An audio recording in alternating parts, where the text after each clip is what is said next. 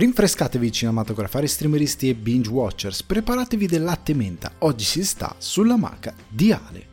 Ragazzi e ragazze, bentornati, bentrovati in questo nuovo appuntamento, quarto volume di Sulla Maca di Ale. Sono veramente contento di avervi qui con me e vi devo ringraziare. Vi devo ringraziare perché questa settimana c'è stato il mio compleanno, il, il giorno, la data santa.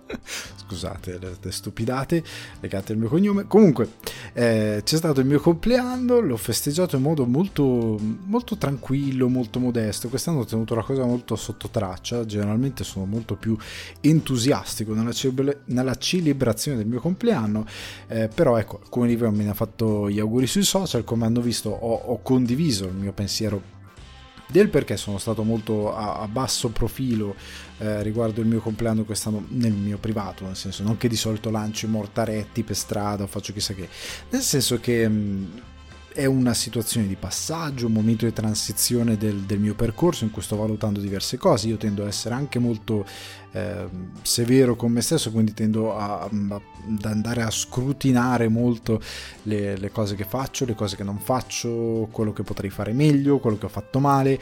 E quindi quest'anno mi, mi sono pagellato e mi sono pagellato con un voto bassino. E quindi ero, ero un po' poco nel mood di festeggiare, però mi ha fatto piacere comunque ricevere gli auguri da molti di voi, mi ha fatto piacere eh, sentire un po' d'affetto e quindi vi ringrazio per, per essere stati parte di questa giornata. Vi ringrazio tantissimo per essere qui anche oggi a, ad ascoltare con questa puntata che è davvero gustosa, croccante e interessante. Eh, però prima appunto di andare nel vivo volevo appunto ringraziarvi per questo piccolo gesto, anche un semplice eh, auguri per me va benissimo. Io so, sono un, un ombre, ombre umile, tengo sempre un basso profilo. Non sono mai stato uno da cose gigantesche, cafone, eccetera, eccetera. E ho dedicato un pensiero più che altro ad altri che magari stanno attraversando un momento di transizione, che stanno affrontando determinate difficoltà. Oggi abbiamo una recensione che parla molto di questo tema, di un documentario molto interessante che parla di, eh, di certi temi. In futuro magari estenderò alcuni miei pensieri su certi argomenti perché mi, mi, mi piace portare la voce di persone che hanno più autorità di me nel condividere certe cose, nel parlare di certi argomenti che riguardano la crescita, che riguardano eh, i percorsi che voi, di vo- noi e voi fa nella, nella, nella, nostra vita, quindi credo che estenderò l- le mie esperienze nell'usufruire di determinati podcast, articoli, libri, eccetera, eccetera, magari li condividerò eh, con voi. Sono tutte cose che possono essere utili, come possono essere dimenticabili, dipende un po' dal vostro carattere, dipende dall'approccio che avete a tante cose, però le cose che reputo utili o le voci che reputo interessanti magari ve le porterò.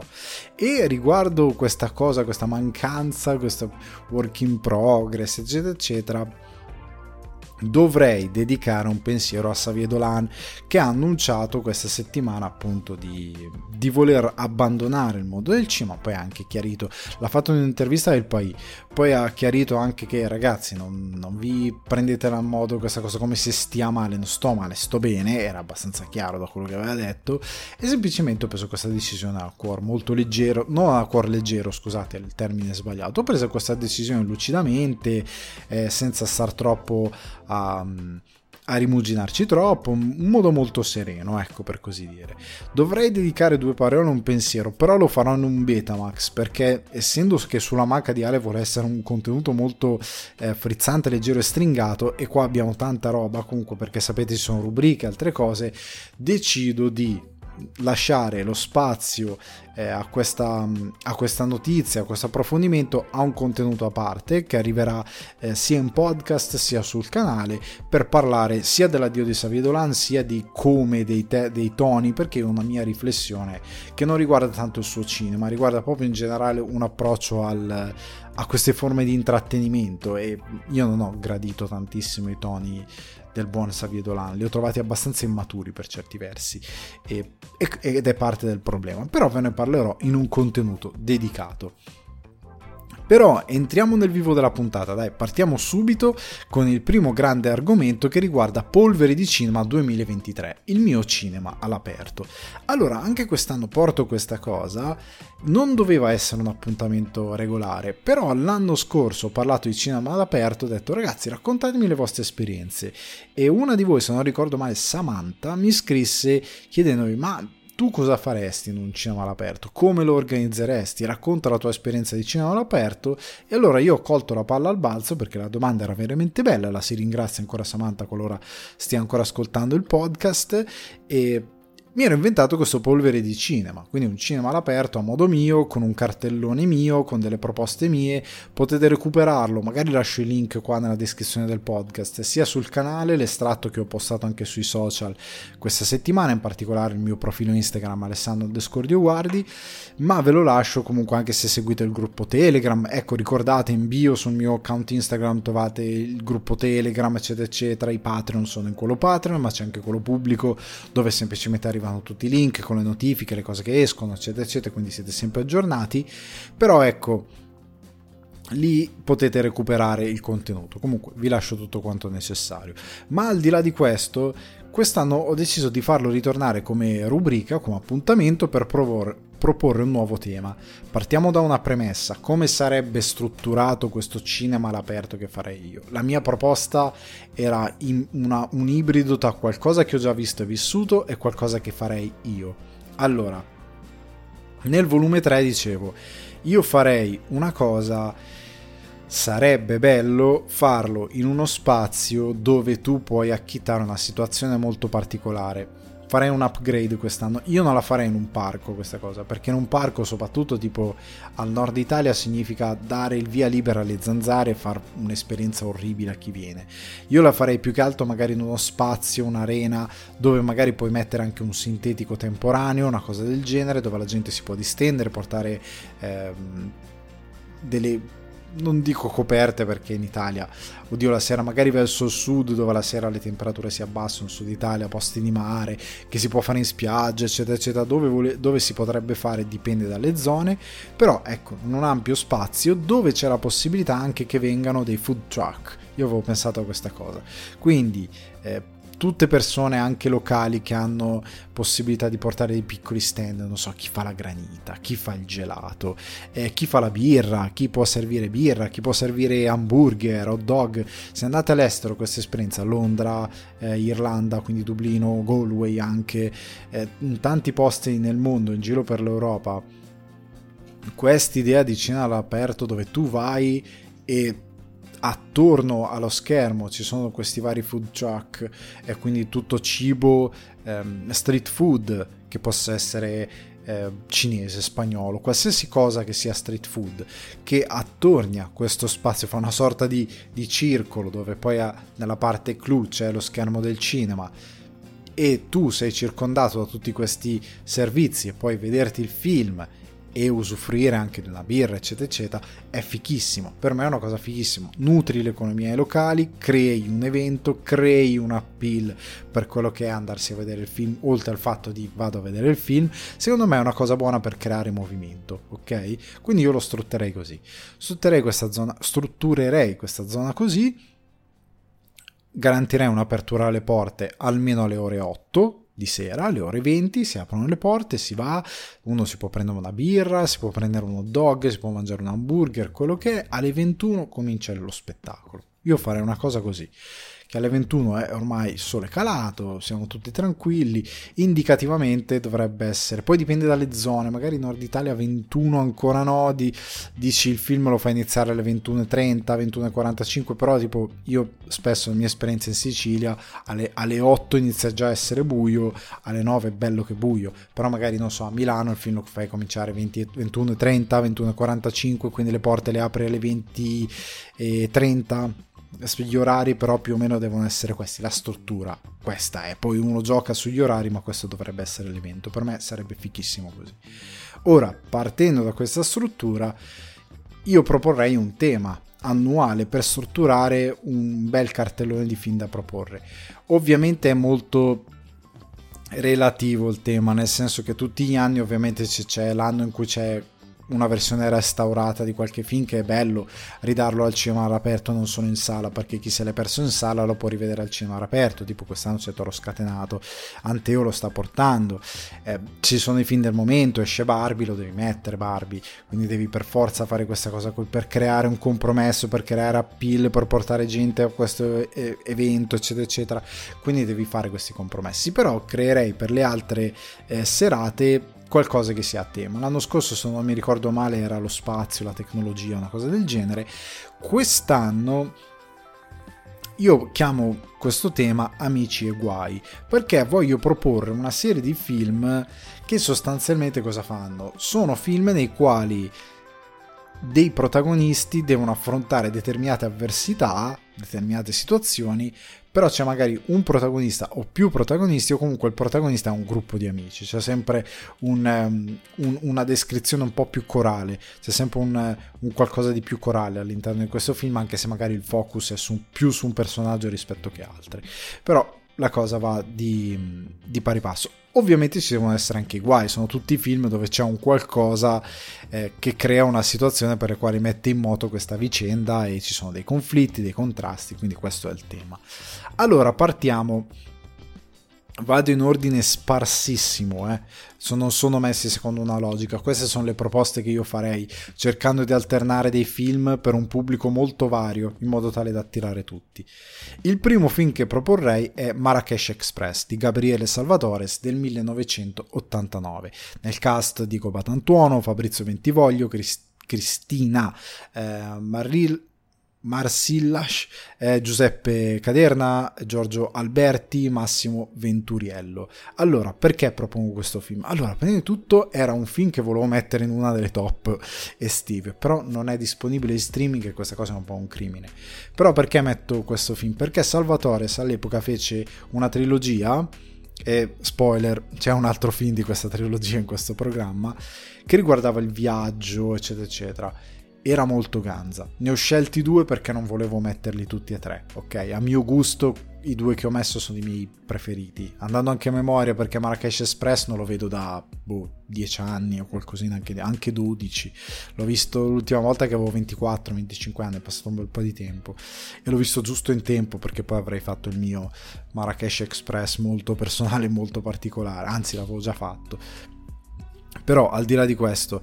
Eh, me, scelgo questo film perché, perché descriveva in modo molto intelligente Salvatore un, eh, uno spaccato di italiani che all'epoca aveva iniziato ad aprirsi non per disperazione ma per curiosità e per voglia di esplorare, per voglia veramente di andare a vivere avventure in un'epoca dove non c'era internet, non c'erano determinate facilitazioni, il fatto di viaggiare, di andare all'avventura, non c'era più la guerra, quella era stata cosa dei loro genitori, dei loro, eh, sì appunto dei loro genitori, quindi loro erano un po' più liberi di vivere un mondo molto più sereno e quindi andavano all'avventura, chi andava in Marocco, chi andava negli Stati Uniti e faceva delle vite assurde, chi andava a Londra, chi andava eh, ovunque in giro per il mondo, la gente partiva verso destinazioni assurde e venivano fuori storie di vita di ogni tipo, gente che è andata, non è mai più tornata, è rimasta dove era.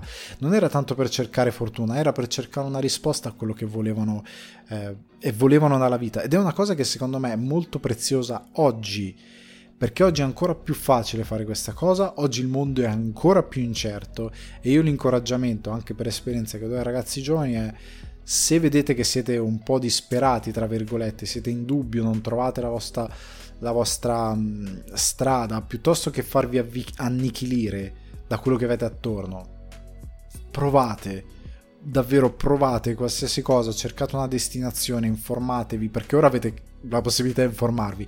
All'epoca era boh, vado, alcuni partivano dicendo bah c'è un mio cugino, c'è un mio zio, oppure alcuni partivano senza sapere niente e si cacciavano in dei guai come accade in Marrakesh Express, fuori da ogni logica, fuori di testa. Però andavano, e ora che noi abbiamo ancora più potere il fatto che la gente non vada è, o che vada oddio a numeri a livello di statistiche c'è tanta gente che va. Però io invito sempre a tenere aperta questa possibilità di dire se siete disperati, se non vedete una via di uscita, se piuttosto, ripeto, che farvi annichilire da quello che avete attorno, piuttosto che farvi atterrire magari dagli altri che si stanno arrendendo, voi non vi arrendete, piuttosto andate verso l'ignoto in modo intelligente, però andateci perché avete tutto il tempo del mondo per scoprire. Come ha detto eh, il... Um, oddio, non mi sto ricordando il nome, l'interprete di Dwight Schrute in The Office in un'intervista ha detto dai 20 ai 30 anni è un campo libero di prova per cap- cercare di capire cosa fare, provare 10 cose e sbagliarne 14, cioè quella la cosa, e quindi fate quello che volete. E quindi Marrakesh Express per me è irrinunciabile. Il film successivo, per alleggerire un po' più i toni, per parlare sempre un po' di Buddy in crisi, è Super Bad di Greg Mottola del 2007, commedia scritta da Seth Rogen e il suo amico eh, Goldman con Jonah Hill, Michael Cera, Christopher Mitz Plus, eh, Bill Hader, Seth Rogen stesso, Emma Stone, Kevin Corrigan e molti altri. Questo è un film fondamentale perché parla di quel periodo meraviglioso della vita di tutti noi che ci vede finire l'età dell'adolescenza ed entrare in una fase nuova della vita, più da uomo, in cui vai verso ormai eh, la, nel loro caso la, non l'high school ma il college, per noi le scuole dell'università, entri in un mondo completamente diverso, di avventure diverse, perdi un po' quell'idea di buddies che hai alle superiori, quegli amici che sono un po' come te, che ti trovi un po' perché siete cresciuti insieme, in alcuni casi un po' per caso, magari andando all'università si cambiano percorsi, città, si cambiano prospettive, si cambia tutto e quindi si apre tutta una nuova stagione della vita che cambia completamente. Superbad parla un po' di quella ricerca, per quanto sia nel modo, nella commedia più folle, assurda e sopra le righe. È stato un capolavoro da parte di Seth Rogen e Goldman. Rogen e Goldman davvero hanno fatto una cosa incredibile scrivendo quel film perché è un, un'opera generazionale straordinaria, cioè da lì possono solo partire degli emuli, però racconta uno spaccato della vita di tutti che è straordinario. Quindi lo consiglio perché, prima di tutto, perché fa smontare da ridere ancora oggi, secondo poi, perché è davvero un film che io credo tutti ci possano trovare qualcosa in Superbad a livello di personale che possa ragionare con loro. E poi proiettato al cinema d'estate ridere con un altro quantità assurda di persone che sono lì per divertirsi eh, non ha prezzo. Io credo che il film diventi ancora più bello.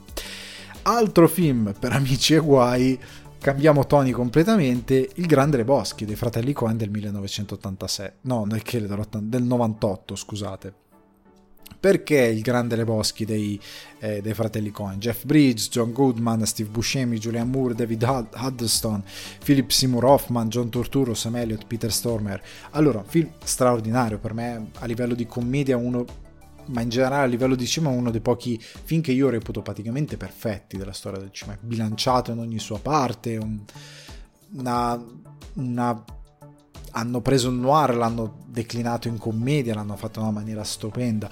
Amici e guai perché anche qui c'è un guaio, il drugo, che si trova in questo caso da dover risolvere, lui non è un detective, è uno qualunque, però si trova in questo caso, c'è questo gruppo di amici fuori de, da ogni logica che rimangono coinvolti e che condividono con lui questa sua avventura, quindi eh, sta nel tema, ma lo condivido anche per cui anche per lo stesso motivo similare di Superbad, nel senso che questo visto all'aperto con tanta altra gente vi spaccate da ridere, nel senso che secondo me diventa un'esperienza eh, quasi mistica vedere il Grande Le Boschi con un sacco di altre persone, magari che lo sanno a memoria come io e molti altri, e che lo guardano e ridono ancora prima che arrivano le battute, quando arrivano le battute ridono ancora di più, e poi è anche un bel modo per conoscerlo. Se non avevi mai visto il Grande Le Boschi, se te lo vedi la prima volta con delle persone che l'hanno già visto e che gli vogliono già bene, io credo che vi dia l'esperienza perfetta, perché vi trovate nel mood perfetto e quindi vi trovate nella situazione migliore possibile per guardare questo film e per farlo conoscere a qualcun altro, magari se voi portate qualcun altro.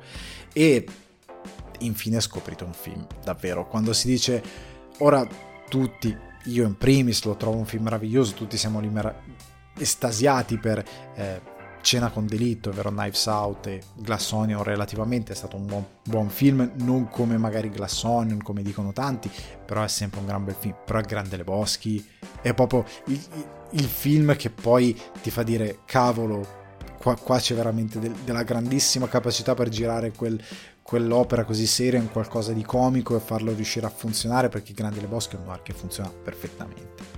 Andando oltre, Lupin il castello di Cagliostro di Hayao Miyazaki del 1979, l'edizione ovviamente italiana. Io non faccio il dispetto di proiettarlo in giapponese, guardiamolo doppiato, con il miglior doppiaggio possibile, però perché questo film, a parte che io ci butto sempre un'animazione, ma anche perché il castello di Cagliostro, oltre ad essere uno dei miei film preferiti eh, d'animazione giapponese, oltre ad amarlo tantissimo perché Lupin e il suo gruppo di eroi, il suo manipolo di, di spalle, Jigen, Gamon, eh, Zaza che lo rincorre, che è un po' è un nemico, però è sempre una spalla all'interno di questi film. Ed è un, uno dei film più belli dell'animazione giapponese, stupendo, deve essere bellissimo da vedere sul grande schermo e da vedere una bella notte sotto le stelle, secondo me diventa ancora più evocativo, romantico ed è mm, a suo modo una sorta di film con amici e guai, molto molto molto interessante, poi è anche molto romantico, bello.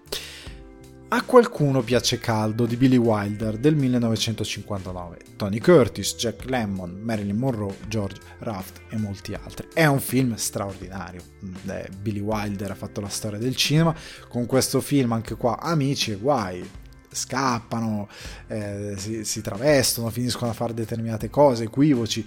È un film meraviglioso, anche qua, amici e guai. E mm, cosa dire, Billy Wilder è un regista dal quale imparare, è un film poi meravigliosamente moderno, soprattutto per come stiamo vide- vivendo certe cose ora. A qualcuno piace cardo vedere un film del 59 che ha senza fare spoiler, quella morale a un certo punto del film, così rimango quanto più vago possibile, tu dici porca miseria come erano avanti all'epoca per certi versi, nonostante la società fosse un po' indietro, però vederlo oggi dici ci dovremmo un po' vergognare di non essere già arrivati dove loro indirizzavano nel 59, però è un film meraviglioso.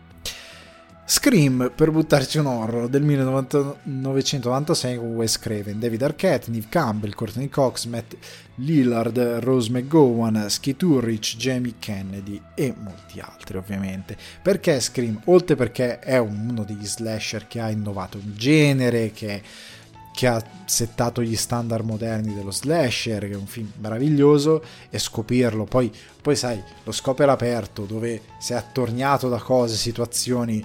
C'è un po' l'idea che possa arrivare Ghostface, no? ti piglia male, magari essendo poi attornato dai strani. Però anche qui, amici e guai perché perché sono un gruppo di teenager che vengono minacciati anche qui da un killer perché qua non lo posso dire però amici e guai riguarda anche il killer ed è um, perfetto secondo me aderisce al tema ed è straordinario da scoprire se non l'avete mai visto o da vedere all'aperto perché appunto questa situazione di tensione un po' secondo me te la mette Guardiani della Galassia volume 3 di James Gunn di quest'anno. Chris Pratt, Zoe Saldana, Dave Bautista, Karen Gillian, Pom Clementiev, eh, Vin Diesel, Bradley Cooper, Sean Gunn. Perché? Perché come dicevo prima è un po' dovuto mettere un film di quest'anno in una rassegna di cinema all'aperto. E Guardiani della Galassia di notte all'aperto, eh, sul cielo, magari un bel cielo stellato, e che ci devi fare? È perfetto. Oltre al fatto, amici guai, anche qui sono degli amici che salvano la classe perché ci vivono, però sono un po' tutti degli outsider, degli scacciati, un film commovente, eh, con, è l'apice di una saga, probabilmente il migliore eh, dei tre, è un film straordinario e secondo me, visto sotto le stelle, è perfetto. Torna Salvadores a questo punto con Mediterraneo del 91. Diego Batantuono, Claudio eh, Bigagli, Giuseppe Caderna, Claudio Bisio, Gigio Alberti, Ugo Conti, Memodini, Vasco Mirandola. E qua torniamo alla seconda guerra mondiale, se non mi ricordo male, con questi soldati che vanno a presidiare un'isola eh, della Grecia nel Mediterraneo durante la seconda guerra mondiale. E lì succedono una serie di cose. È molto bello perché Mediterraneo lo manda in televisione in continuazione, per fortuna. Contrariamente a Marrakesh Express, che secondo me non viene mandato. Forse perché Mediterraneo mi pare che andò anche agli Oscar oh, questa è un'informazione che dovrei, non ho controllato perché non sono stato a controllare quel tipo di informazioni. Però ecco, è un film che portiamo molto e si trova anche sulle piattaforme streaming, però lo portiamo con orgoglio perché ci ha rappresentato molto bene. Perché? Perché è una storia stupenda. Eh, di amici, commilitoni che vivono una situazione come quella della guerra, là erano amici che vivevano il post guerra, la libertà di viaggiare, di andare in giro, scoprire l'avventura, qua è un'avventura un po' forzata, un gruppo di... Cioè, non è che erano soldati addestrati, la gente era andata in guerra così, perché si doveva andare in guerra. Che li si trovava lì un po' così e sono di estrat- descrivono un po' l'Italia, persone diverse, con idee diverse, con amori e visioni diverse, una bella commedia, un bel film molto interessante che descrive una parte di un'epoca della nostra storia ed è sempre bello scoprirlo e vederlo eh, anche qua all'aperto, è un'ottima occasione secondo me. Poi Mediterraneo, in Italia d'estate che devi fare? Poi se sei magari in Sicilia, in queste zone che danno davvero sul Mediterraneo, beh, perfetto. Booksmart, la rivincita delle sfigate di Olivia Wilde del 2019. Eh, Beanie Feldstein, Caitlin Daver, eh, Jessica Williams, Jason Sudeikis, Lisa Kudrow, Will Forte, Skyler Gisondo, Mason Gooding. Perché questo film? Perché è un remake che, che Olivia Wilde si offende se glielo fanno notare, ma è un remake di Superbad solo che al femminile, solo che è declinato per una nuova generazione, perché la generazione di Superbad chiaramente non c'è più, o meglio è cambiata, l'esperienza della high school e tante cose sono cambiate, la percezione, il titolo italiano orribile, la rivincita alle sfigate, perché la percezione del, dello sfigato, quello che studia, Booksmart è più calzante perché le due protagoniste hanno questa intelligenza da, da libro di chi ha studiato tanto, di chi studia tanto, ma non da chi effettivamente ingaggia la vita e che quindi ingaggia determinate esperienze sociali e vengono abbattuti tanti stilemi. È un film con una sensibilità diversa, con Olivia Wilde con una regia incredibile che Superbad non ha. Greg Mottola, che era il regista di Superbad, se non ricordo male, sì, non ha questa sapienza nel dirigere il film. La Wilde ce l'ha molto di più. È meravigliosamente recitato, è un remake uno a uno, praticamente perché le situazioni sono riportate il flow del film è riportato esattamente allo stesso modo, anche se riguarda un tema diverso, però anche qui crescita, passare una nuova fase della vita, però racconta ovviamente nuove generazioni, però è un film meraviglioso, quindi può prendere una nuova parte di pubblico che magari Superbad non prende. Chiudo con The Blues Brothers di John Landis del 1980, perché? Perché io credo che una serata d'estate fuori con questo film meraviglioso con Dana Croy, John Belushi, James Brown, Ray Charles, Rita Franklin, Steve Cropper, questi meravigliosi artisti che si esibiscono in esibizioni canore, alcune che sono storia della musica, che si esibiscono grazie alla regia di John Landis in momenti di recitazione fantastici, momenti di di azione, di, di, comicità incredibili, un John Belushi in forma incredibile, Dan Aykroyd anche lui straordinario, mh, dinamico duo molto particolare, i fratelli Elwood se non ricordo male, però ecco, cosa dire, è un classico, ha della musica incredibile, quindi fuori all'aperto avere questa esibizione con questa musica straordinaria nello schermo, nel cinema, è una sensazione completamente diversa. Secondo me all'aperto diventa veramente una festa Blues Brothers, altro che RRR. Se, se la gente non si alza a ballare per Blues Brothers, come ha fatto negli IMAX in modo ridicolo negli Stati Uniti, sta male. Cioè nel senso che se ti sei alzato a ballare per RRR per pestiare i piedi, per andare sui social, stai veramente male. Se... se sei fuori, sei fulminato, non stai bene, vuol dire che poi sono quelli che dicono ah essere libero, essere libero, hai fatto una cosa perché la facevano tutti, perché è la mania del momento. Blues Brothers invece, invece che ha una, soundtrack fuori da ogni logica che da, con anche le coreografie la regia di Landis è super coinvolgente, diventa veramente una festa secondo me all'aperto, davvero la gente si alzerebbe spontaneamente a ballare perché è bello. E questo ragazzi è il mio cinema all'aperto, la mia polvere eh, di cinema 2023. Spero che l'edizione e le proposte vi siano piaciute, magari magari un paio di serate le potete organizzare tra di voi, tra amici, mettete, come dicevo anche con eh, altri, le altre rubriche, mi mettete un telone, una cosa, un proiettore nel vostro giardino con i vostri amici, vi fate una bella serata senza rompere lo suevos a qualsiasi vicinato, magari nel, rispetto di trovare uno spazio che, che, vi offra questa possibilità, vi potete fare una bella serata di cima d'estate con i vostri amici, considerando che sta arrivando l'ondata di caldo più incredibile e terrificante dell'universo, magari stare fuori e vedere il cima fuori diventa anche gradevole con appunto una birra, una cosa, vi diventa una bella occasione anche per stare insieme e per evitare di soccombere a questo caldo fuori da ogni logica. Quindi spero vi sia piaciuto e passiamo alla rubrica successiva, che è Estate Spaziale. Questa settimana vi porto tre film che affrontano lo spazio in modo diverso, eh, in modo tale da darvi appunto delle proposte che possono cercare di aderire a ogni palato e che hanno diverse interpretazioni dello stesso. Tra l'altro dopo abbiamo un, un paio di domande anche grazie ai Patreon a tema spazio molto interessanti. Partiamo anche qui. Ah, l'invito è sempre come quello sopra. Se volete farvi una serata e guardarvi anche qualche film sullo spazio con gli amici, io spero, spero che qualcuno le faccia queste cose perché è una cosa bella condividere i film con gli amici e vedersi tutti insieme. Partiamo da Prospect, disponibile su Prime Video e Rai Play, regia di Christopher Caldwell e Zeke Earl, cast, protagonisti sono Pedro Pascal, Sophie Thatcher e Jay Duplat. È un film molto particolare, allora vi leggo la trama. Sì e il padre Damon viaggiano su una remota luna aliena con l'obiettivo di agguantarne la ricchezza. Si sono assicurati un contratto per raccogliere le gemme che sono nascoste nelle profondità della tossica vegetazione del posto. Giunti sul posto, i due scopriranno la presenza di Ezra, un uomo arrivato sulla luna prima di loro che conosce meglio l'ambiente circostante e i suoi pericoli. Questa è la, è la trama all'incirca. Un film prodotto con un budget di meno di 4 milioni, ma incredibilmente funzionale a quello che devono raccontare, gestiti in modo molto molto molto intelligente.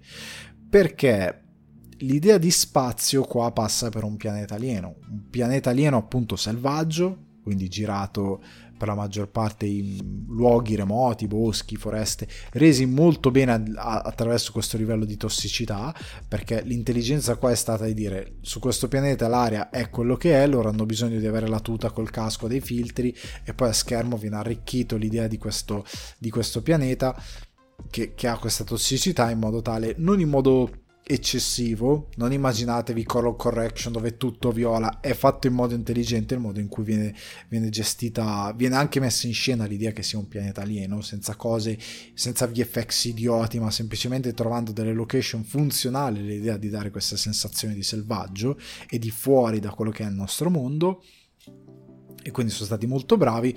E inoltre con questo escamotage molto bello messo in scena uniscono anche un tipo di fantascienza, un tipo di quest, anche quando io dico cavolo la scrittura è la cosa tra virgolette gratis che ti può consentire con un poco budget di fare tanto e qua è sfruttato molto bene perché la trama su una luna aliena remota eh, non civilizzata con poca roba tossica quindi non devi stare a costruire strutture altre cose perché devono cercare questi queste gemme appunto attraverso quest- non vi dico come però con un sistema che richiede dei, dei props degli effetti speciali con, da fare in modo muscolare quindi fisico appunto con, con della roba con degli effettisti tutto roba super credibile oltre al fatto che si unisce un'idea di fantascienza sia l'astronave che le tute tutto sembra molto concreto, retro, non so come ve, ve, lo, ve, lo, posso rendere.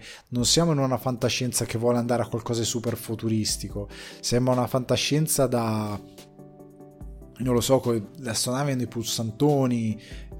Le, le, capsule sono molto simili a dei rover di, di quelli utilizzati per andare sulla Luna. Mezzi, scusate se magari uso dei mezzi legati allo spazio non consoni, però per capirci sono dei mezzi che potremmo aver davvero costruito noi con la tecnologia di oggi, però, o degli anni 80, però se avessimo avuto la possibilità di andare oltre. Ecco, ho detto anni 80, però non ci sono vibes anni 80, c'è, se, c'è semplicemente un, un, un, richiamo per come l'ho visto io delle tute, dei colori, delle, delle color palette che richiama un po' gli anni 80 ma non c'è niente di sbru- sbrilluccicante roba così si va sul marrone sul sabbia sull'arancione quel tipo di, eh, di immaginario. Non immaginatevi roba tipo viola non c'entra niente. Non è quel tipo di anni 80 è una fantascienza che ha dei richiami ne- negli albori di quel tipo di fantascienza spaziale di quel periodo però non va nelle cose super pop.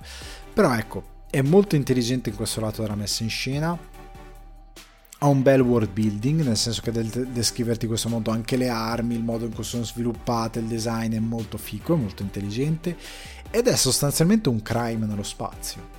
Cioè la cosa bella è che qua lo spazio viene passato come eh, luogo eh, non è un, è, è un luogo appunto del, di, di, pericolo, non è spazio come un posto di, di pirati, di criminali, è, è, molto ancorato alla nostra idea di, di realtà, pur essendo nello spazio, quindi è uno spazio come non è un luogo di avventura, non è un luogo di scoperta, è un ruolo di sopravvivenza per certi versi, perché sei un, una sorta di Far West, ecco, diciamo così, spazio come Far West con quest'idea ed è molto interessante. Io l'unica cosa che a livello di messa in scena più che di scrittura avrei gestito meglio è una parte che non vi posso dire perché è spoiler, però nel rapporto padre-figlia, nel modo in cui si inserisce Pedro Pascal, io avrei utilizzato una, una messa in scena e quindi delle, delle soluzioni di regia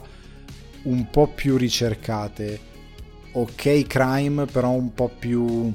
Se n'è andato un po' più sul pulp per quelle parti, su certe cose. Avrei sporcato un po' di più la regia con certe cose. Avrei andato, sarei andato un po' su sentimenti più viscerali per certi versi.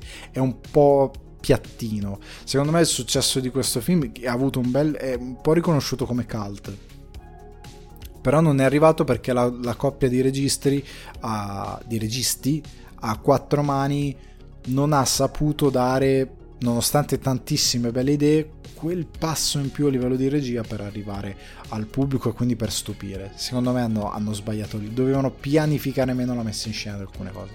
Però il film è molto valido divertente e lo consiglio. Ora cambiamo concetto di spazio e passiamo a High Life.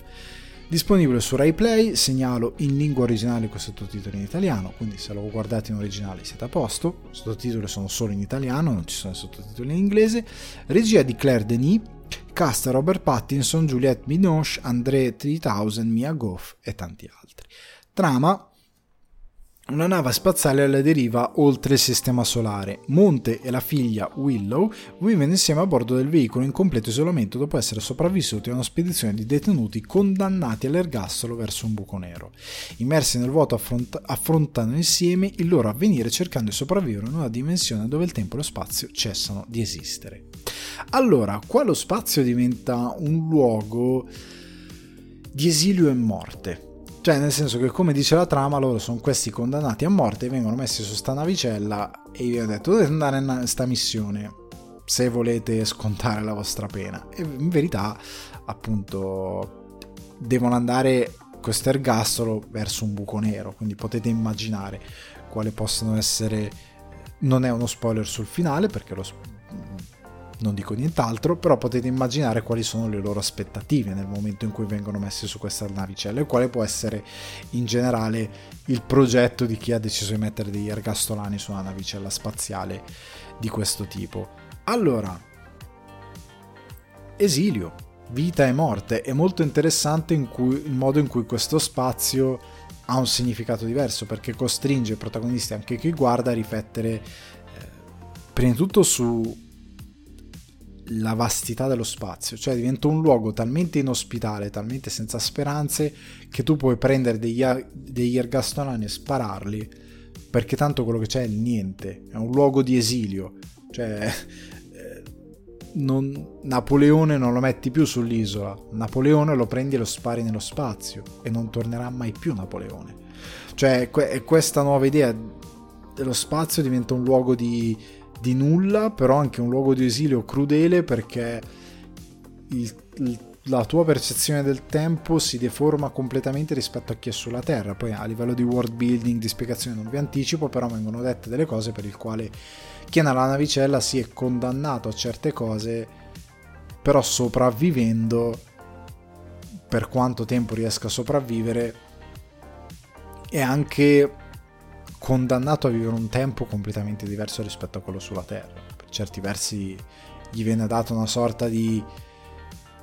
Vabbè, non posso dirlo, però le, il concetto di esilio viene estremizzato in modo quasi crudele per certi versi, quindi vita, morte, come dice la trama, tempo e spazio si deformano perché diventa la percezione comunque piegata per come funziona eh, questo universo è bello perché l'ossessione della vita di, per, verso la vita diventa perversione, diventa egoismo assoluto da parte dell'uomo che pur di sopravvivere o di perpetuare la vita eh, fa qualsiasi cosa.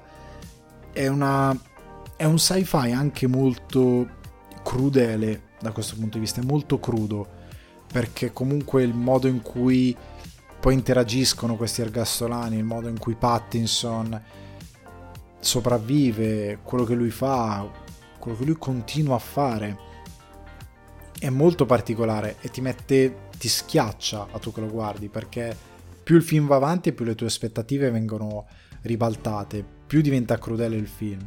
Poi inoltre ho trovato interessante che Claire Denis nel, nella sua messa in scena che mi è piaciuta moltissimo ha un, ha un po' delle cose in contrasto, ecco se posso fare una critica, nel senso che a momenti ti fa vedere delle cose che hanno senso a livello scientifico su come funziona lo spazio, molto basilari, la gravità ad esempio, però poi all'inizio ti fa vedere una cosa che non ha alcun senso con l'idea di spazio, perché cioè, succede una cosa e tu dici no, quella cosa non sarebbe mai andata in questo modo, proprio non funziona così, però la perdoni perché capisci cosa voleva farti vedere anche se l'ha messa in scena in modo un po' maldestrino, doveva essere messa in scena in un altro modo però è un neo all'interno del film, come un neo il fatto che questa navicella, il design molto...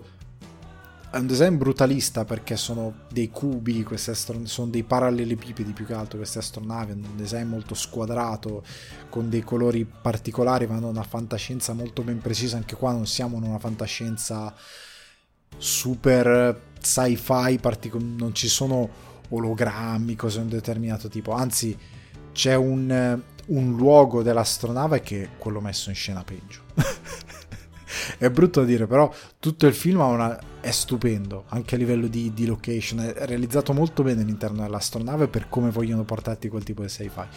Quella stanza ben specifica è orribile, perché è proprio una stanza con due monitor, una scrivania Ikea, e tu dici, cavolo, mi hai curato così bene tutto, quella stanza lì, potevi spenderci un secondo in più e metterla, dargli una, una dignità. Ha solo quest, questi due nei, ma sono molto piccoli e li dimentichi molto in fretta perché poi il resto del film funziona talmente tanto nei suoi temi, in quello che vuole comunicarti. A me a un certo punto mi ha stretto proprio il cuore perché a parlare proprio nel modo in cui parla di vita, morte, eternità, tempo, di cui piega le cose, ti mette un po' d'ansia però è molto molto interessante, l'ho trovato un film davvero lodevole. Quindi High Life su Rai Play, fatemi un favore recuperatelo. Infine, l'ultima posizione di questa classifica, io volevo mettere un altro film, che è un cult, che è meraviglioso, e io faccio il double check prima di, di rivederlo, qualche giorno fa, e puff, è scomparso dalle piattaforme streaming e non è da nessuna parte, era su una piattaforma, Prime Video, e non c'è più puff, al giorno e notte è scomparso. Non ho visto neanche un countdown, verrà tolto tra 8 giorni. Avevo controllato, era lì, potevo vederlo. Puff, è andato via. E ci sono rimasto malissimo. E quindi ho trovato un backup che è comunque in linea. È comunque un cult, anche se è più serioso, perché quello era più una sorta di commedia fuori di testa. Questo è a noleggio, lo trovate su Apple TV, però 4 euro 3,99 secondo me sono investibili molto bene che è Serenity di Joss Whedon prima che venisse condannato all'esilio. Anche lui non nello spazio però a livello lavorativo. Cast Nathan Fillion, Summer Glue, Gina Torres, Alan Tudyk, Morena Baccarin e molti altri Trama. Il capitano Malcolm Reynolds e la sua piccola squadra di mercenari attraversa la galassia con la nave spaziale Serenity in cerca di ogni tipo di ingaggio purché sia ben pagato. Fino a quel momento tutto è sempre filato liscio, ma quando a bordo salgono il giovane dottor Simon Tam e sua sorella River, una ragazza telepatica venuta a conoscenza di alcuni segreti che nessuno dovrebbe scoprire, l'equipaggio della Serenity deve iniziare una dura battaglia per la sopravvivenza. Tratto dalla serie televisiva Firefly, di cui di fatto ne è la conclusione, Serenity è una fresca boccata d'ossigeno in un ambiente che col passare degli anni diventa sempre più soffocante dall'atmosfera pesante e stantia. Ora, questa trama credo sia stata scritta prima dei Guardiani della Galassia, però al di là dei Guardiani della Galassia io condivido appieno. Primo disclaimer, Conoscete Firefly? No, potete vedere comunque Serenity, cioè non fatevi problemi, nel senso che io Firefly ne ho visto una manciata di puntate ma la quantità di tempo fa incalcolabile che non, non, sarei, non saprei neanche piazzare del tempo quando le ho viste, onestamente. Conosco la serie perché è stato uno dei Joss Whedon insieme a Buffy poi ha preso, si è inventato una sua serie sci-fi andando contro Star Trek, andando contro franchise che sono lì da anni, che funziona, che ha fatto una serie d'avventura fichissima con dei personaggi incredibili, che ha lanciato la carriera di Nathan Fillion come eroe d'avventura, come personaggio cult, veramente come anche parte protagonista di un universo che si espandeva più, a più eh, situazioni, perché poi questo Serenity doveva essere il primo film di una trilogia, cioè c'era l'ambizione di andare ben oltre, di... ci hanno provato a fare fumetto, giochi di carta, altre cose, e stava funzionando. Il problema è che non ha attecchito così bene, al botteghino non è andato così bene, sfortunatamente, però il film è fichissimo.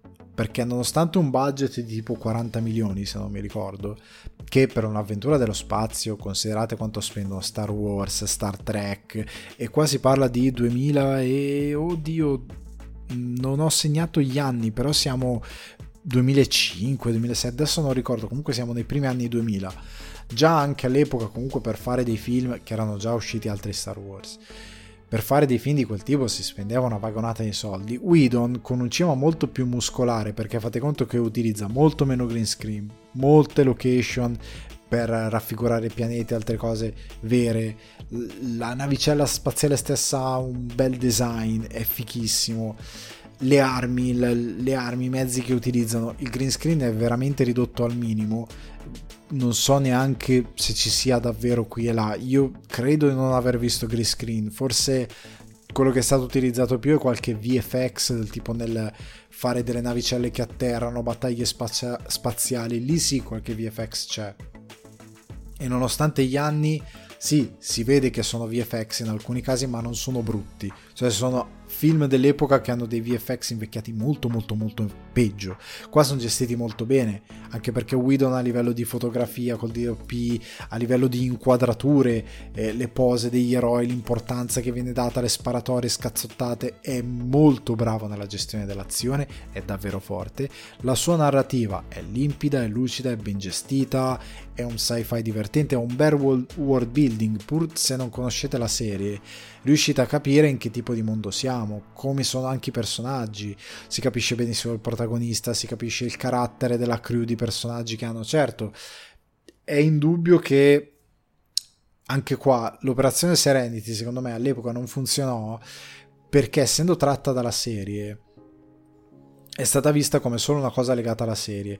Cioè, quando mai, quante volte voi avete visto dei franchise che saltano dal piccolo schermo al grande schermo tranne ovviamente Star Trek, ma Firefly non aveva i numeri a livello di fanbase di Star Trek, quante volte succede una cosa del genere, che abbia un grosso successo di critica e pubblico, ma soprattutto di pubblico, è una cosa molto rara.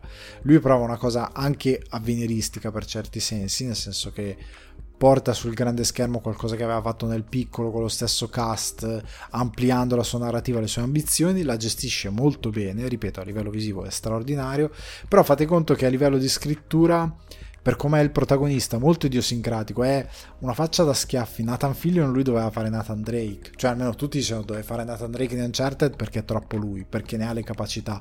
All'epoca aveva anche il fisico e lui si sarebbe anche rimesso in forma per fare la parte, onestamente, anche se nel, nel nel, nel, piccolo corto che hanno fatto lui non è in formissima però lui se la sarebbe accollato di rimettersi ovviamente in forma per fare la parte però lui ha quella faccia da schiaffi a quei tempi comici ma fate conto che in Serenity la trama che è un po' cupina ha anche quella comicità che è bilanciata in modo giusto, cioè non è quella bilanciata che appia...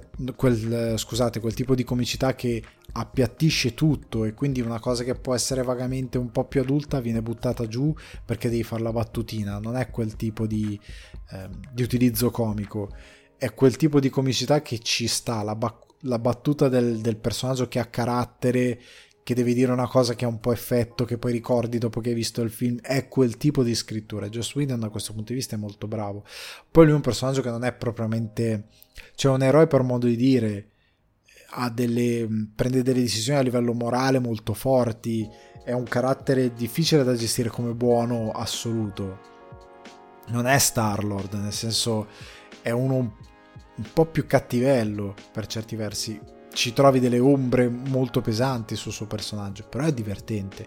Proprio a livello di, di quello che vedi a livello d'azione, di world building, c'è un bel cattivo, che anche lui ha una bella sfaccettatura morale è un film che è gestito molto bene sotto diversi punti di vista quindi io lo consiglio tantissimo perché davvero Whedon ha fatto un lavoro straordinario da questo punto di vista e Serenity per me che è diventato un cult è un must watch. Secondo me se volete vedere un bel film d'avventura spaziale questo è perfetto. Perché vi fa anche capire l'idea di dire cavolo questa cosa qui non esiste più. E non la fanno più. Nel senso che nessuno ha il coraggio che aveva Whedon di fare questa cosa qui. Oltre al fatto che, ecco, per farvi un esempio, per farvi capire un po' Serenity e il capitano che tipo di, di, di moralità lui è un po' Capitan Harlock. Nel senso che è una sorta di pirata, però perché ha a cuore una causa ben precisa, perché sta combattendo contro un sistema ben preciso. Non è Star Wars dove c'è l'impero cattivo. Qua c'è un'idea di guerra, guerra civile, è una cosa un po' diversa, è uno spazio un po' più, ha un world building un po' più interessante a livello morale rispetto a un, banale Star Wars che c'è l'impero che è cattivo, e, ma non, cioè, non è granché, è un cattivo molto relativo. Poi sì, c'è Darth Vader, però eh, è tutto in famiglia, qua invece è una cosa diversa.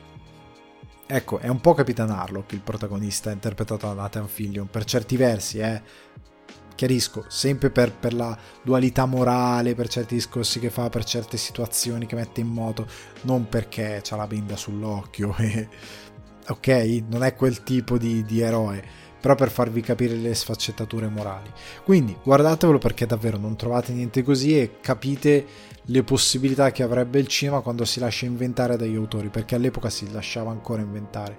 Il problema non è che non ci sono le idee, il problema è che è anche che non ci sono le idee, però è anche che tante volte non si rischia con l'invenzione, perché non si sa neanche veicolare l'invenzione, perché non si sa neanche capire in quel momento che tipo di invenzione può eh, scuotere il pubblico e una cosa del genere è davvero interessante. Serenity, ripeto, lo trovate a noleggio su Apple TV.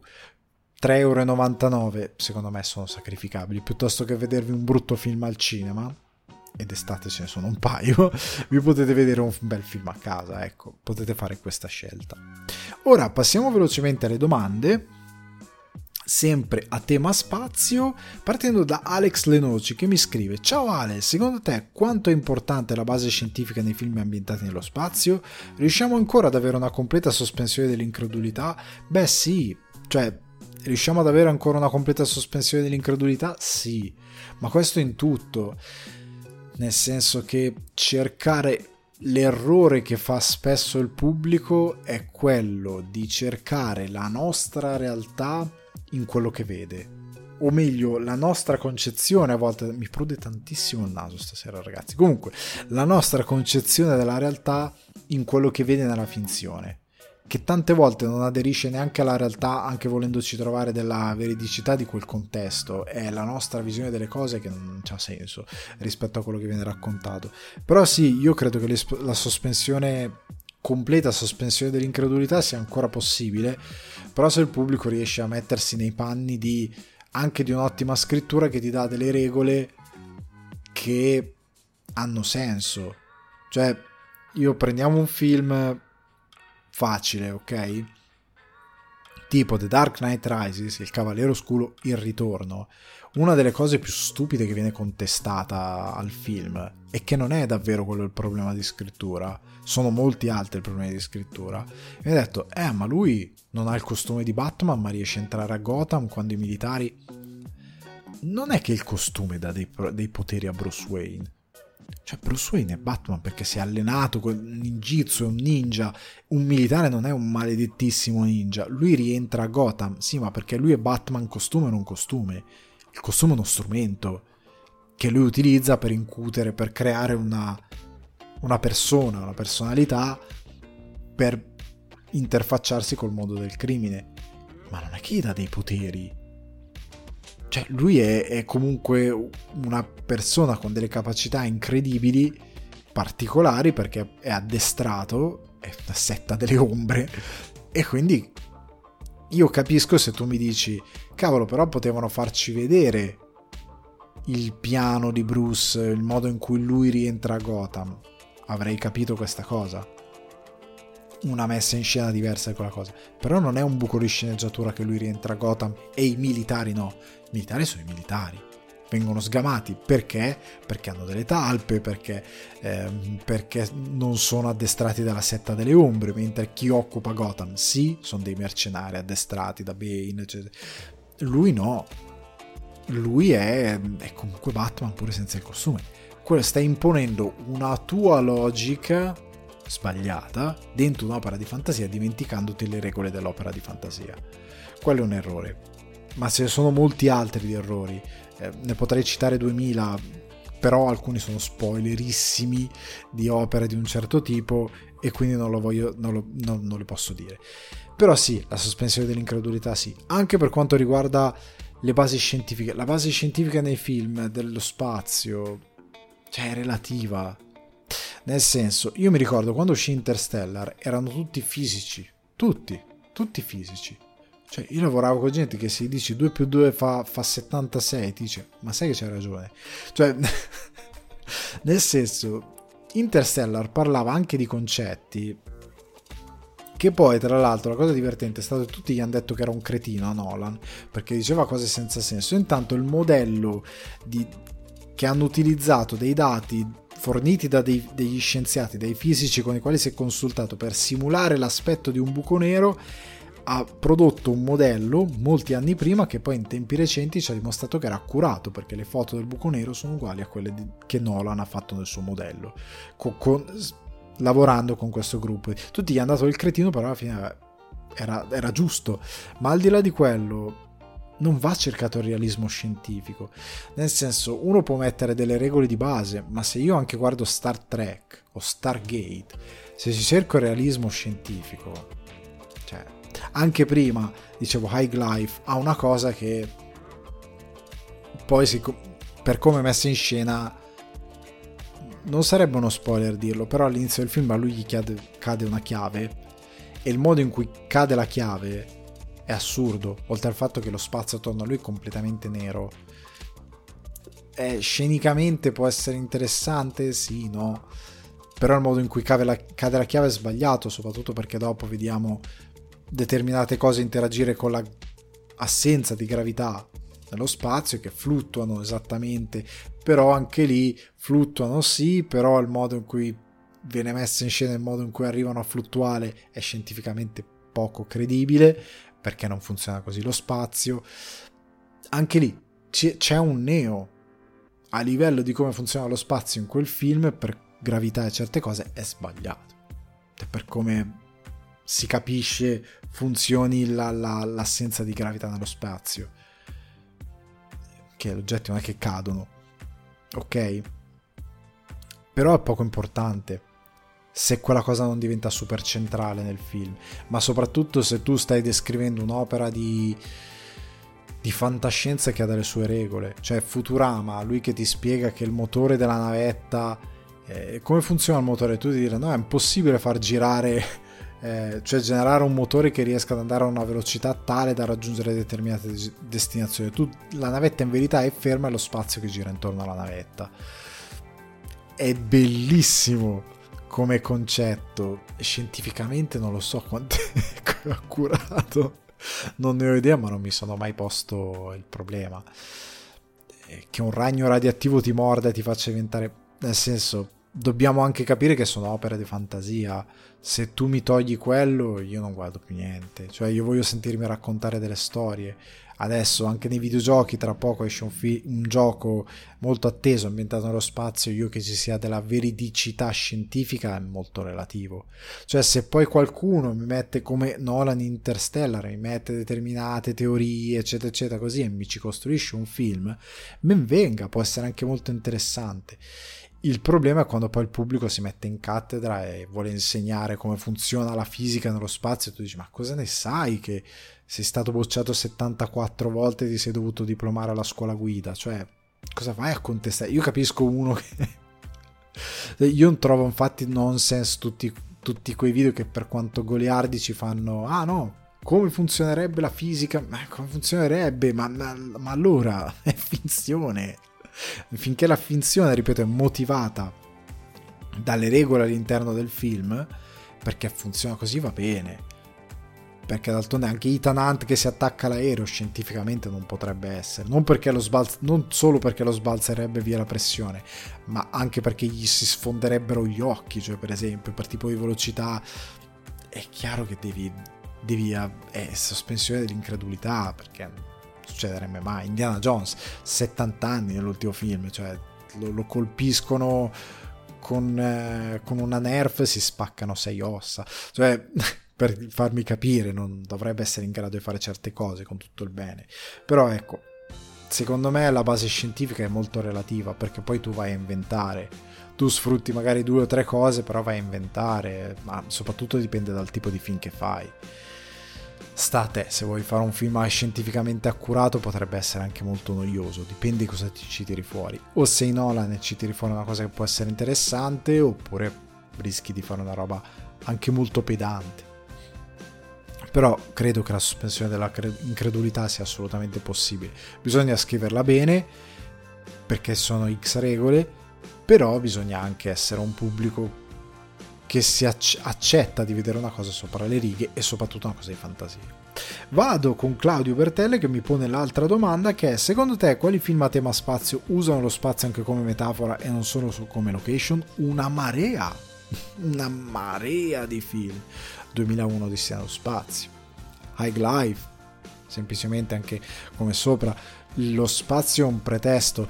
Tutto il cinema venuto dopo l'uomo che è andato sulla Luna, perché all'inizio lo spazio era un po' scena, gli alieni, queste cose fantascientifiche, era un po' scena, opera pop, eh, però ma già anche nel momento in cui l'uomo è andato sulla Luna, anche le opere pop, cercavano di farci riflettere su una cosa, sull'idea che noi siamo un puntino che vaga nell'universo. Questa cosa è molto vera, cioè la prima volta che è stata fatta vedere la foto del, della Terra dalla Luna, la reazione della gente è stata porca miseria, non sono quella roba lì. Cioè l'idea di sentirsi un puntino in mezzo allo spazio, in mezzo al niente, e attorno c'è il silenzio, ti, fa, ti dà una nuova prospettiva. Ma soprattutto ti dà come in 2001 Odissea dello spazio, come in Life, come, molti, come in Solaris di Tarkovsky, che poi tratta un libro, come in moltissimi altri film ti dà Gravity, anche se Gravity è un po' una piccionata per certi versi a livello di scrittura, per me è un po' melodrammatico in modo gratuito o anche eh, quello con Brad Pitt adesso non mi sta venendo il nome al di là dei film riusciti o meno riusciti però ce ne sono una marea anche uno di Mario Bava molto famoso dal quale è stata rubata un bel po' di roba a livello narrativo il pianeta delle scimmie eh, molte opere che sfruttano lo spazio come luogo del racconto sono dei pretesti però per ragionare sull'uomo stesso sulla sua origine sulla vita su sulla sua, mm, sul significato di tante cose, sul tempo. Lo spazio è sempre stato un luogo affascinante per queste ragioni. Poi, a livello pop, è chiaro come tante altre cose, lo spazio diventa opportunità per raccontare cose fantastiche che ti portano fuori, che sono anche intrattenimento. Però tanti nell'intrattenimento appunto ci mettono anche un pensiero e fanno delle gran cose. Però lo spazio è stato tantissime volte come metafora, perché non c'è niente di più... Ma lo stesso Interstellar, per quanto sia eh, scientifico, come dice Nolan nel suo film, perché aderisce a tante teorie, eccetera, eccetera, per quanto lui sia un po' freddo nel trattare i sentimenti, però l'idea di tempo, l'idea di è molto forte all'interno del film, ci sono molte riflessioni interessanti che il film fa e che gestisce molto bene, quindi lo spazio alla fine è sempre un luogo, un luogo del racconto che ci fa riflettere su chi siamo, cosa siamo, da dove veniamo. È molto anche, perché nel momento in cui tu hai avuto un'umanità che fino proprio all'idea dell'uomo che va sulla luna anche se c'è ancora oggi in modo perché siamo in un'epoca oscura comunque però fino a qualche anno fa quando eravamo ancora in un'epoca illuminata noi dopo l'uomo sulla luna abbiamo un po' dissipato quell'idea che oltre le nuvole c'era un tizio seduto su un trono brillante e ci fosse il paradiso. Oltre le nuvole c'era lo spazio, il vuoto. C'era la luna e un uomo ci si è messo sopra, ha fatto una foto e ci ha fatto vedere dove siamo. quindi era una cosa molto potente, quindi è, quella cosa ha creato tantissime discussioni. Quindi spero di aver risposto esaustivamente ad entrambi. Veniamo alla recensione che chiude la puntata, che è il metodo di Phil Stutz, o semplicemente Stutz. Regia di Jonah Hill è un documentarione di Netflix durato un'ora e 36 minuti non è di quest'anno, però ve ne voglio parlare lo stesso, almeno in memoria, non credo sia uscito a fine 2022, una cosa del genere. Ve ne voglio parlare appunto per quello che vi dicevo a monte. Eh, perché eh, nel documentario che racconta questo mm, psicologo che aiuta Jonah Hill da anni e che aiuta a spiegare il suo metodo di, di psicanalisi, di, psico, di, come aiuta i suoi pazienti e, e, e che può aiutare appunto chi, chi, guarda, perché il modo per, per il quale è stato sviluppato il documentario è anche questo.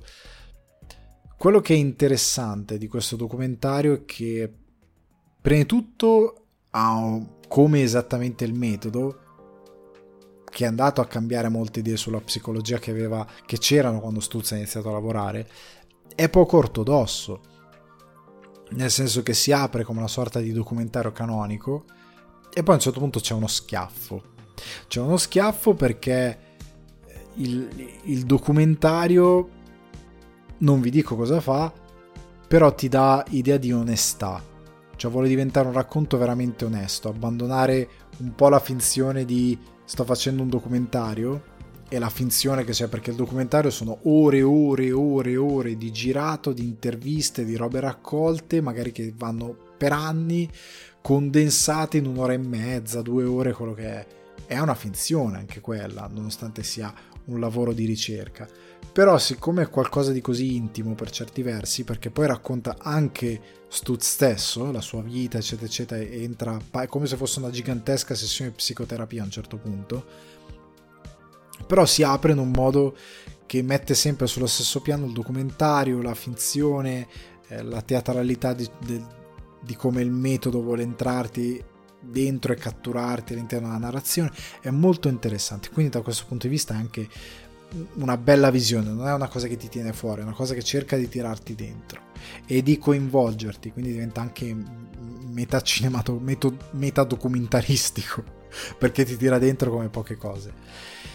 E secondo me è molto utile perché nonostante molti sforzi, nonostante i cambi generazionali, eh, quella mentalità ottusa, stupida, ridicola, quella follia collettiva venuta portata avanti e poi al massimo negli anni Ottanta che sopravvive ancora oggi di queste figure delle persone di ferro eh, dell'uomo che è muscoloso e fa che è sicuro di sé, che c'è il sigaro che è testosteronico, che deve avere appunto i muscoli oleati, deve essere grosso, imponente, mm, in, in, che, che, ha le donne che sono oggetto, anche quel cretino di Tate, come si chiama? Quel, quel pelato là che fa il guru e che insegna che bisogna avere soldi, lui schiacciare tutti, tutte queste cose ridicole di macismo che sfortunatamente appunto sono, sono ritornate, erano retaggio degli anni 80, ma appunto qualcuno è stato cresciuto in quel modo e le continua a ripropinare in una formula ancora più virale, virale ancora più dannosa oggi che fa più danni che altro e Tate non solo perché è sessista ma perché è stupido tutto quello che dice proprio è la formula dell'infelicità fatta, fatta credo. Cioè se vuoi essere infelice frustrato segui quella cosa lì. Tanti auguri sarai sicuramente frustrato infelice perché tutto quello che hai sarà finzione. Non perché fare i soldi no ma perché ti insegnerà a, a portare avanti un'immagine ma non davvero un un'idea di vita che ti darà qualcosa di soddisfacente. Quella roba lì è deleteria e basta. Però ecco, questo documentario, questo metodo vuole un po' abbattere quella cosa, che si sta cercando di abbattere in alcuni contesti a livello anche di società, ormai è quasi abbattuta, si sta andando verso altre direzioni, perché questi ogni tanto quando trovate le cose motivazionali io cercando tante cose di vari eh, psicologi Jordan Peterson tante altre cose e tante a- altre chiacchiere che come detto vi consiglierò in un contenuto a parte poi ti arrivano le cose motivazionali. E ti arriva quello che grida al microfono per 10 minuti sono 10 minuti gente che grida al microfono no tu devi combattere attraverso il dolore. Quella roba lì appena sentite questa frase tum, stoppate buttate via non ascoltate più perché è una roba stupida. In verità si parla qua si parla di, di, di, affrontare certe cose. E vi uso una citazione. Sapete perché quella roba lì è stupida? Devi combattere attraverso il dolore. Tu devi essere uomo tu devi, tu devi essere pericoloso. Tutte queste vaccate qui. Vi leggo una citazione di Gervais. Telling people with depression to just snap out of it is about as useful as telling people with cancer to just stop having cancer. Lo dico anche in italiano, dire alla gente con la depressione di semplicemente smetterla, di piantarla, di, di ripigliarsi, è utile tanto quanto dire a un malato di cancro di, sempli- di piantarla di avere il cancro. È verissimo. Eh, che poi qua lui si riferisce alla depressione perché voleva parlare di quella cosa lì, però anche in tutti gli altri argomenti tu sei, eh, tu sei a terra, tu hai dei problemi, tu devi ricominciare, tu devi fare tante cose, devi affrontare anche tante cose del tuo carattere, della tua personalità, devi, devi un po' reinventarti. E uno ti dice ma sì, dà quel consiglio idiota, ma sì, ma cosa ci vuole, fai così, fai... quei consigli non richiesti incredibilmente stupidi, macisti e idioti sono inutili, ti, ti, ti ti logorano. Invece è bello come Stuzza un'idea anche molto pratica. Ecco, la cosa che mi piace è che lui è molto pratico, cioè non ti dà dei consigli che tu dici ah, sono roba campata per aria. No, sono dei consigli pratici con dietro un ragionamento, con qualcosa anche di visivo. Poi il fatto che il documentario indaghi un po' su di lui, quindi diventa una sorta di psicoterapia tra Jonah Hill che si sottrae molto, devo dire la verità, è stato molto bravo e molto intelligente, mentre stuzza mezzo, in mezzo e, e lo e utilizza se stesso come leva per tirare fuori lui, un po' come un'ostrica, cerca di usare una leva per tirarlo fuori. È molto interessante questo lavoro che fa perché poi lui nel venire fuori le stesse cose che dice per gli altri valgono anche per lui e lui è molto onesto con questa cosa. Ed è super fico. È un documentario che ti tira davvero dentro. Cioè, fin da subito mi sono sentito molto investito nella narrazione, nel rapporto tra i due, nel modo in cui scherzano, nel modo in cui sono candidi, nel modo in cui ragionano dà dei consigli utili, dà dei consigli pratici, vi fa riflettere su tante cose. Sicuramente lo riguarderò anche solo per analizzare di più certe cose, però è davvero bello. Cioè, è un tipo di contenuto che se vi sentite magari di essere bloccati su certe cose, ehm, ecco un'altra cosa, tanti motivatori così parlano solo agli uomini cioè, le donne non esistono. Se sei donne, cioè, però mi sono cazzi tuoi. Per come ragiona questi, questo meraviglioso tappeto di personaggi. È tutto molto testosteronico e maschile.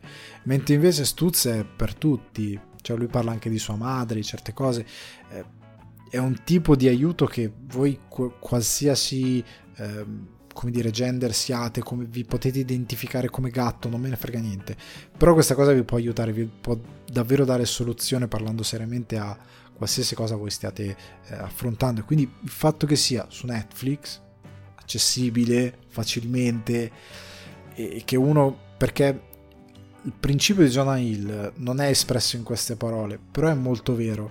Lui ha detto: A me questa cosa ha aiutato tantissimo. Se io riesco a condividere que- questa cosa con delle persone che non hanno, questo lo aggiungo io perché il sottotesto è un po' quello, che non hanno la possibilità di andare da Stutz, che non hanno nemmeno, perché lui neanche lo sta diffondendo, cioè lui non è che si è messo a scrivere libri per diffondere questa cosa, cioè lui stesso dice, boh io sta cosa non la sto diffondendo, in verità spero di farlo e il documentario viene fatto anche per questo, perché Jonah Hill si rende conto che può essere utile, però ecco, tu non hai magari mezzi anche per andare da un, anche se hanno fatto le app, uno bravo, così così, però magari trovi qualcuno che non ti sa dare quella praticità che questo metodo invece ti dà, che non ti sa dare, perché una cosa che mi ha molto colpito e che dicono che è vero che il metodo che poi ha spinto Stuzza a inventare una sua disciplina, che non è non ortodossa, è semplicemente una nuova forma di aiuto di, delle persone che cura, però è semplicemente dire lo psicologo è uno che molto spesso ascolta, però non, non tu esci dallo studio, sì, ti sei sfogato,